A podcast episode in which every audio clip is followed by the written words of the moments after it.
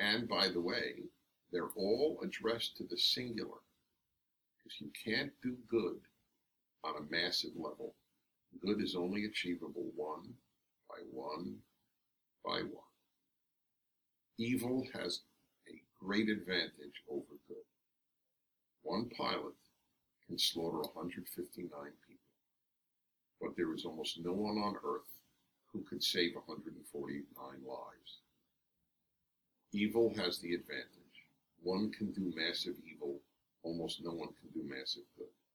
Good is achieved, you don't steal. Now, isn't it interesting? It's all in the singular. You don't know that because Hebrew doesn't have a plural you, but Hebrew does. It's all you honor your parents. You don't steal. You don't commit adultery. In the singular. You talk about, and it was a perfect transition into the, the last question I wanted to ask.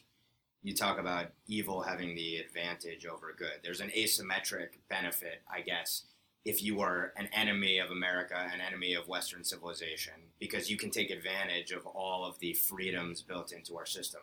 So if I were to play devil's advocate, if you were to rank all of the countries according to their commitment to the values of the Ten Commandments, I think today the results would be pretty interesting.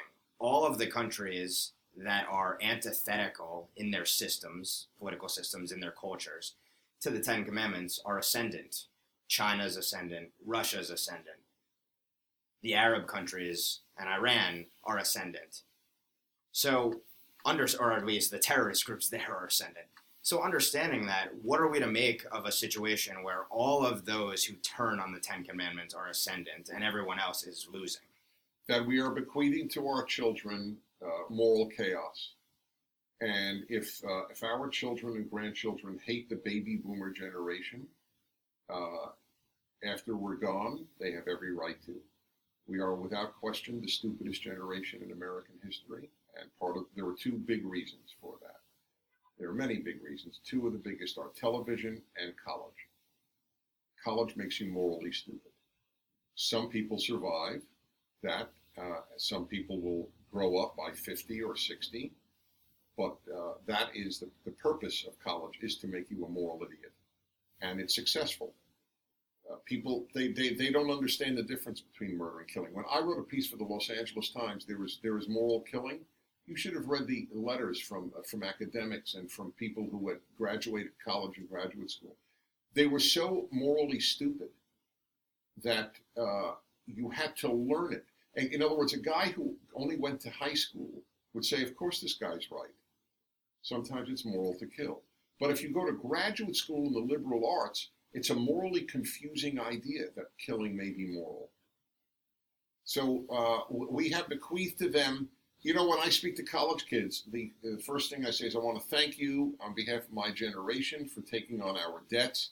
You are truly the most generous generation in American history. Thanks a million.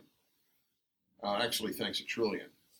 And that's uh, th- then uh, the moral chaos uh, the experimentation with kids now. Look, if you know, if a kid at six feels that he's a girl, then he, he goes to the girls' room.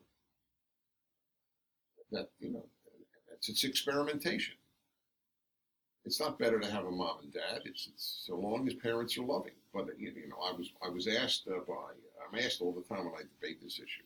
Well, Dennis, would you prefer a loving gay couple or a dysfunctional, abusive heterosexual couple? Of course, the answer is a loving gay couple. But the uh, but but it, it, the, the question is meaningless. Would I'll ask this one: Would you prefer a loving um, a loving orphanage to a dysfunctional, abusive gay couple? They would say a loving orphanage. So is that the case for orphanages? It, it, the question is meaning, but it sounds to people like it's profound.